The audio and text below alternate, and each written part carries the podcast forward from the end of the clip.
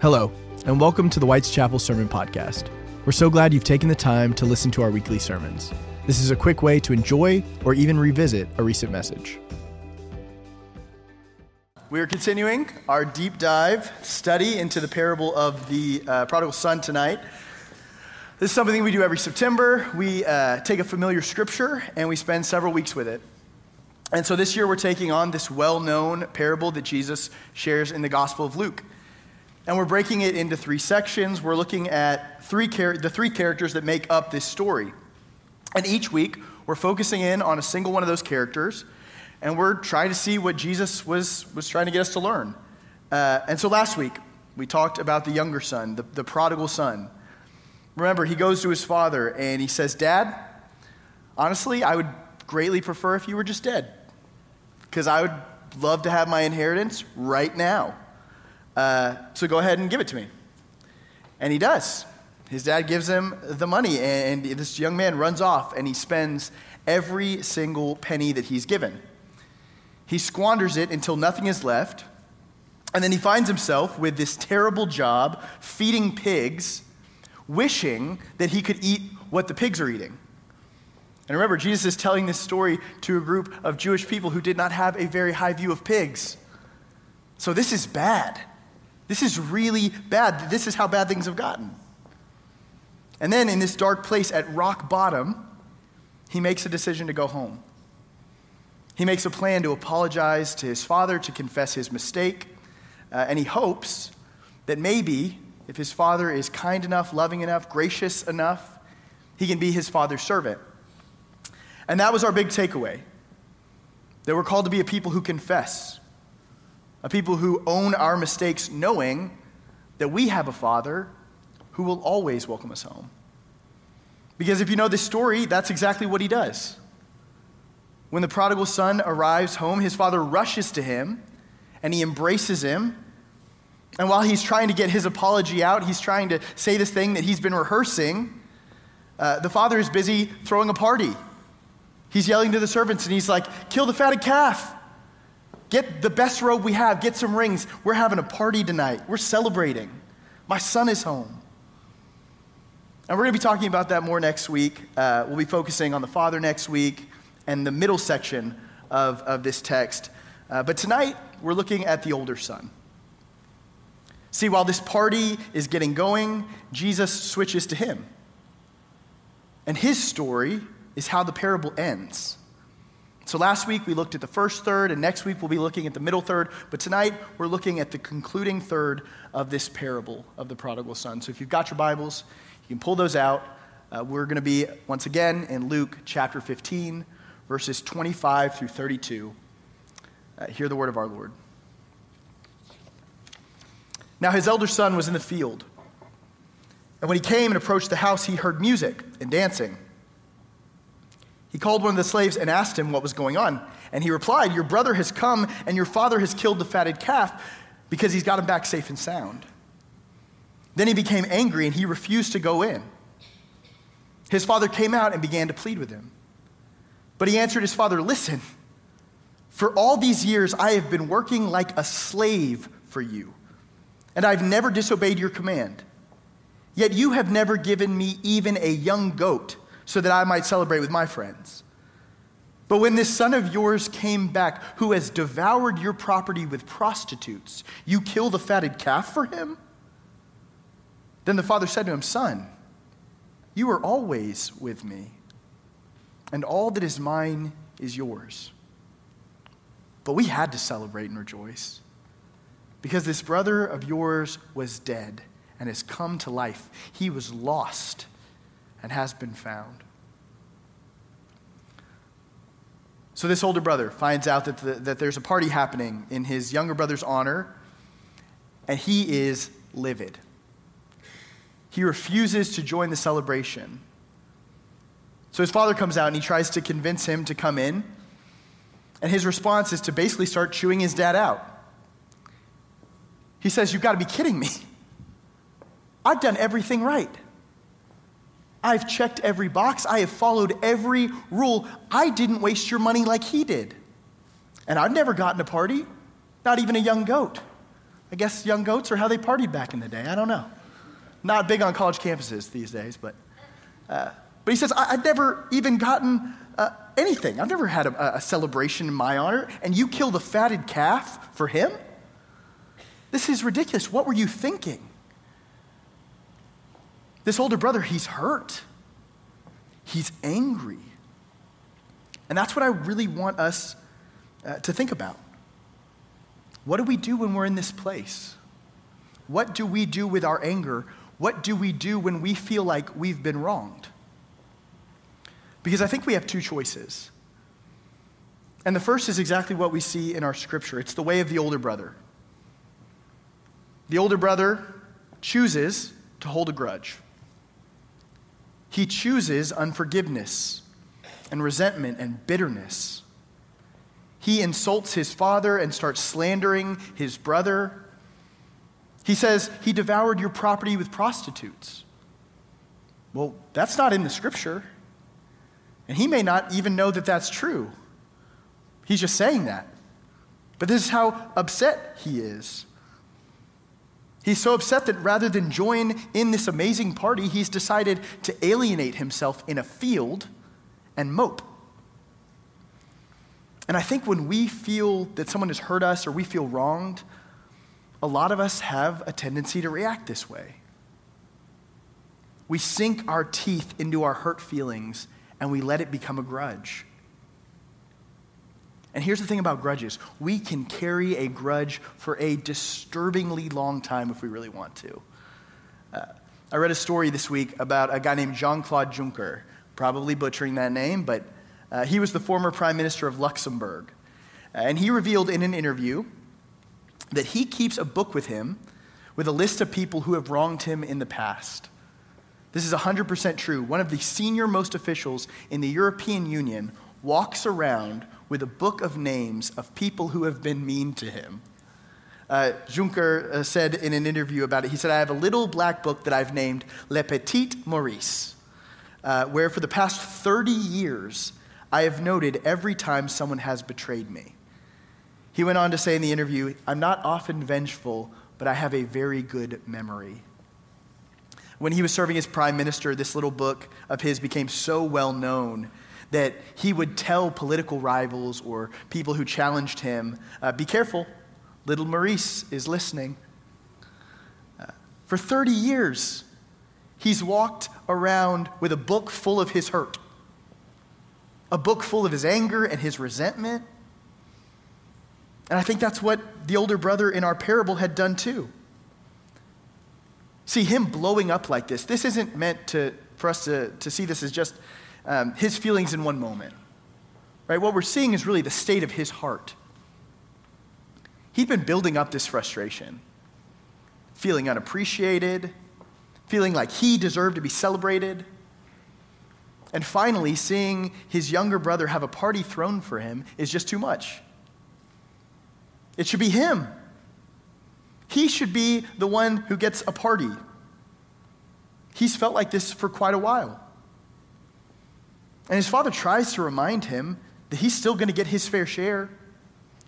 Remember, we, we talked about this last week, but uh, the younger brother took his share, which would have been about one third, which means that the older brother still got everything else two thirds of the property and the money and the resources, everything. So he hadn't really lost anything. He was still going to get everything that had been promised. And yet he's so angry because his brother is getting attention and love and mercy. And all he can think about is himself, what he deserved. And this anger and this resentment that he's been carrying, it finally bubbles up to the surface. And that's the danger of grudges. They can root themselves deep within us. And they can cloud our perspective and they can estrange us from others. I mean, think about it. It's sad. This older son could have been enjoying the party. He could have been uh, eating this fatted calf and, and welcoming his long lost brother home. He could have been participating in this powerful moment of reconciliation that was happening right there at his home. And instead, he chooses to alienate himself. He chooses to stand in a field and seethe. And I think that's what Jesus wants us to get. He wants us to see that the older brother is just as lost as the younger brother. See, I think in this parable, the younger brother represents sins of the flesh. And we see how those play out for him, right? They don't last that long, they're temporary, they fizzle. And when they do, you're left with nothing pretty quickly. The younger brother represents sins of the flesh, but the older brother, I think he represents sins of the spirit. Things like pride and anger and entitlement. And those things are stickier. They can be lifelong challenges if we let them. Take French military leader Napoleon Bonaparte, for example. Uh, several years ago, uh, there was an early draft of his, uh, of his will that was sold at auction in Paris uh, it got $150,000. But when, it, when this early draft was discovered, uh, people came in from all over the world and they researched it, they studied it, and they noticed something interesting. Uh, one month before his death, a bedridden Napoleon was in exile on the island of St. Helena. And he had a scribe come in and he dictated verbally his will. And in this early draft, Napoleon has a whole section where he writes about forgiving his enemies, the English.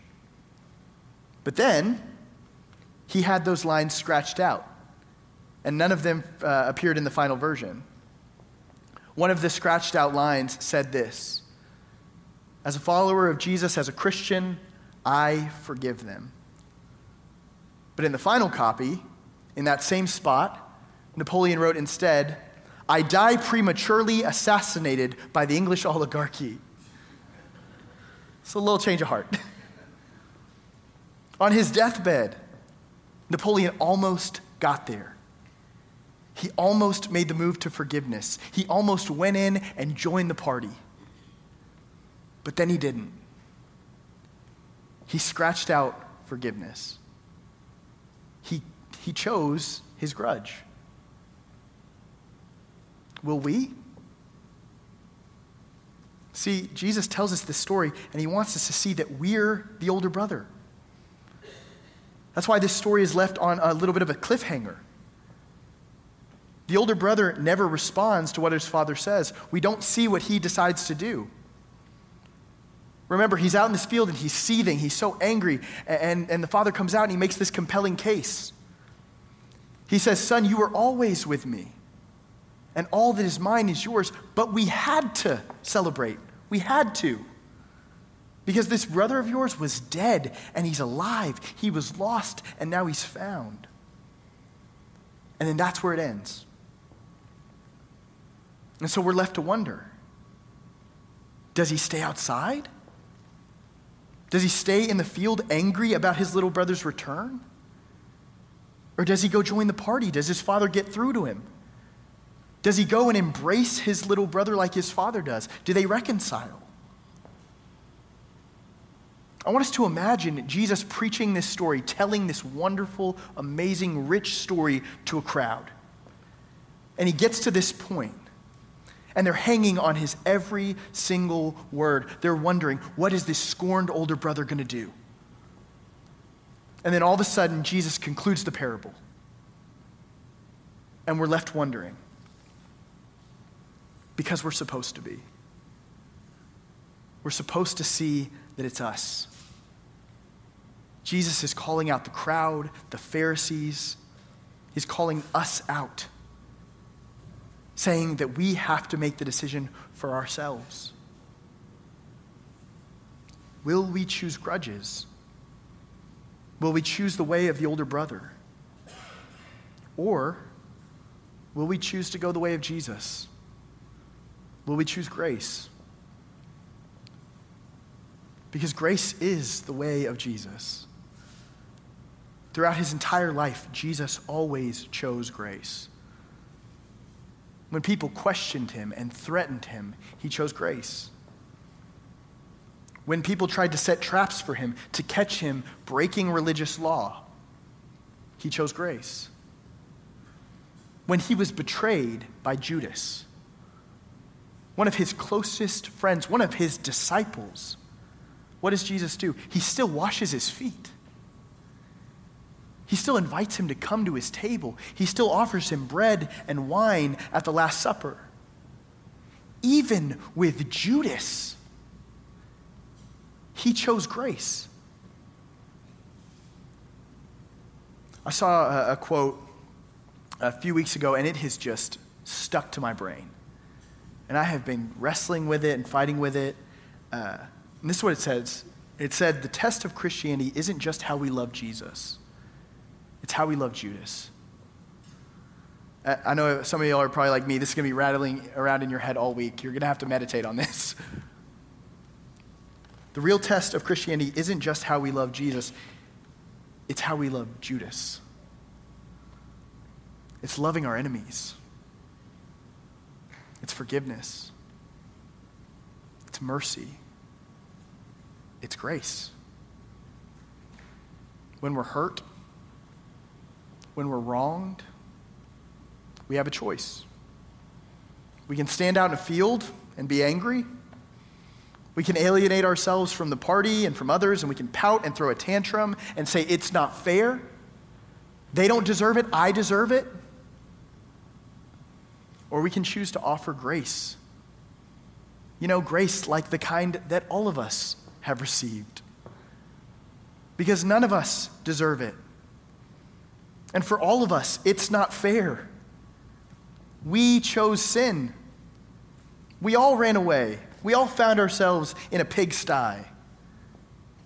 And yet, God invited us home and He threw us a party and He dressed us in fine robes and gave us rings and He killed the fatted calf and said, Let's celebrate.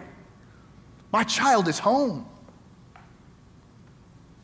Jesus went to a cross for each one of us and He chose grace. And so should we. Because when we do, it can be powerful. I saw a beautiful example uh, uh, of the gracious way of Jesus recently. Uh, some of you may have seen this on the news, it went pretty viral. But just last month, in August, uh, they had the Little, Little League World Series. And so teams from all over the United States and the world competed, and, and there was this one story that came out of the Southwest Regional Championship, our region, uh, and it was between the Texas East team and the team that was representing Oklahoma. So I'll, I'll let y'all enjoy this New with our Show Us Something Good. This comes to us from the Little League World Series qualifiers. This moment, very scary, when a pitcher uncorks a ball that hits a batter in the head. Now, the pitcher had a real tough time with this, and the hitter saw that he was struggling. And he walks over from first base and gives him a hug just to let him know hey, that happens. I'm fine and everything's going to be all right. Oh my gosh, of course that pitcher there visibly shaken on the mound. Batter goes, walks over there, gives him a big hug, just reassures him. So special.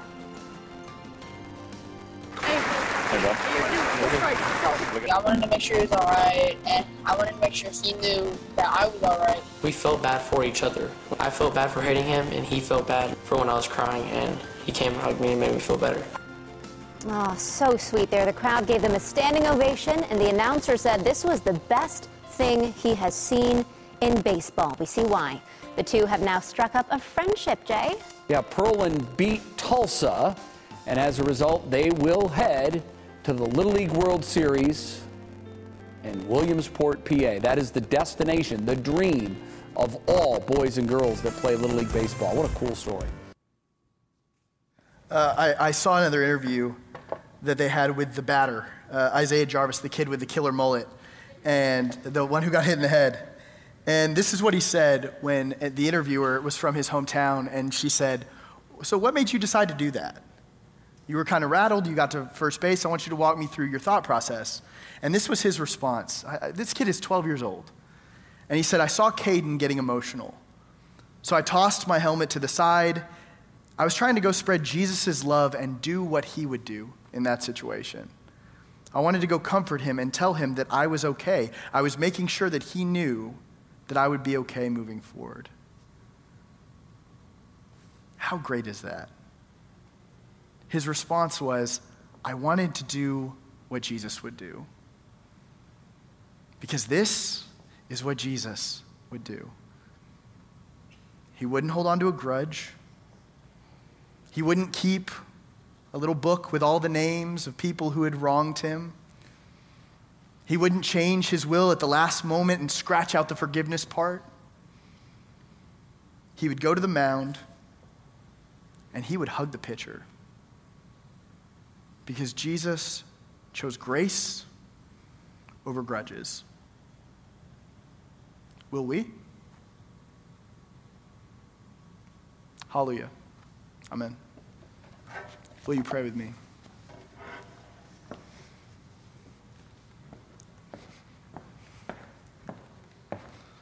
Lord, tonight we confess that there are many of us who love to hold a grudge. And we have grudges, we have frustrations and anger and resentment that we've held on to for, for days or weeks, or maybe for some of us, years. And we don't know how to let it go. Lord, tonight I, I pray that you would help us to release those things to find places in our lives where we can offer forgiveness. Places in our lives where we can say, it's okay. I'm not going to let this hurt anymore. I'm not going to let this slow me down anymore. Lord, remind us that, that we've been given forgiveness, that we've been given grace that through your life and your death and your resurrection, you gave us the most powerful and beautiful gift of grace that we could have ever asked for. So, Lord, help us to live out of that. Help us to be a people of grace over grudges, a people of forgiveness, a people who release things. Lord, we love you and we thank you. We pray all of this in your Son's name. Amen. Thank you for joining us. Please make sure to rate, review, and subscribe so you don't miss new releases. We'll have new podcasts coming out all the time. Be sure to check us out online at whiteschapelumc.com. Please download the WC Life app and follow us on social media to stay up to date with all things WC.